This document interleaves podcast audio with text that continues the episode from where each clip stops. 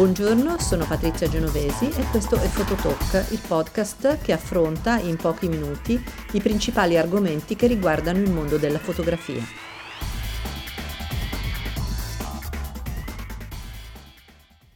Questa serie di podcast dedicata al mercato della fotografia è stata realizzata e registrata durante il mio intervento a UIFO 2020.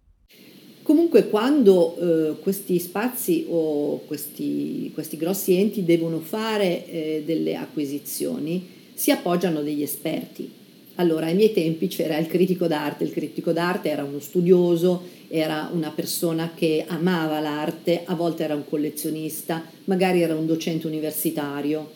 era una persona che faceva proprio di mestiere il critico, scriveva saggi, saggi sull'arte e faceva anche per certe persone, per certi versi, per certe situazioni, faceva anche delle cosiddette expertise, cioè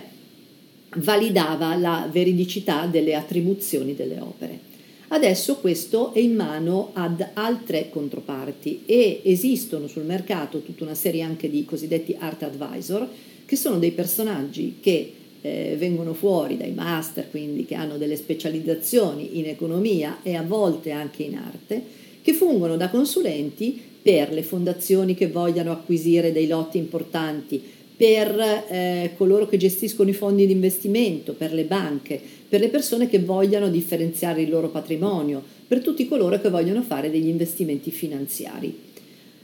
Non solo, adesso eh, esiste anche un'ulteriore eh, entrata eh, del mercato di uno strano convitato di pietra che è l'intelligenza artificiale. Esistono delle realtà che si sono dotate di programmi di intelligenza artificiale perché avendo delle grosse banche dati, mi riferisco per esempio a Sotheby's, hanno la possibilità di fare delle indagini sullo storico e con questo riescono sia a intercettare le preferenze e i gusti eh, rispetto agli acquisti dei loro eh, acquirenti, sia in qualche modo ad indirizzare il mercato e a eh, farsi aiutare dall'intelligenza artificiale per tutto quello che concerne le attribuzioni.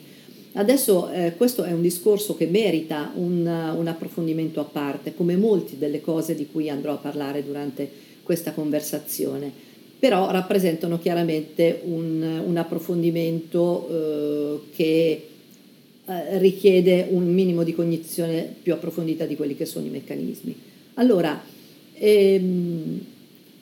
Esistono però delle altre controparti che acquistano? Sì, esistono, esistono tante controparti che acquistano fotografie. Per esempio un, il mercato si differenzia soprattutto per quanto riguarda la fotografia industriale, cioè sono immagini che servono alle industrie per proporre il loro marchio, perché documentano un processo e sono immagini per cui c'è una domanda di fotografi Fotografi che a volte sono specializzati, sì, a volte hanno bisogno di apparecchiature particolari, sì, ma non solamente. Quindi l'industria, quindi le aziende hanno sempre bisogno di immagini.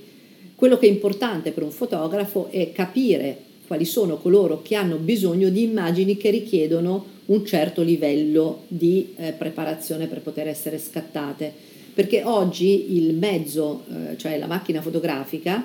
ha tale e tanto, tali e tanti ruoli all'interno dello scatto di una fotografia e li assolve in maniera talmente ottimale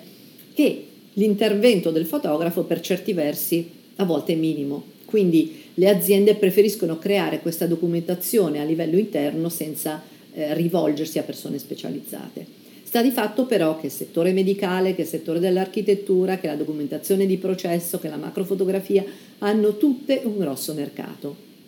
Sono mercati significativi a livello del peso degli scambi che costituiscono il giro finanziario del mercato dell'arte? A mio avviso no, nel senso che non, non sono eh, delle cifre così alte da eh, costituire un qualcosa di estremamente pesante rispetto alla percentuale degli scambi, però sono in crescita e comunque eh, assorbono una parte dei professionisti, cioè una parte dei fotografi professionisti.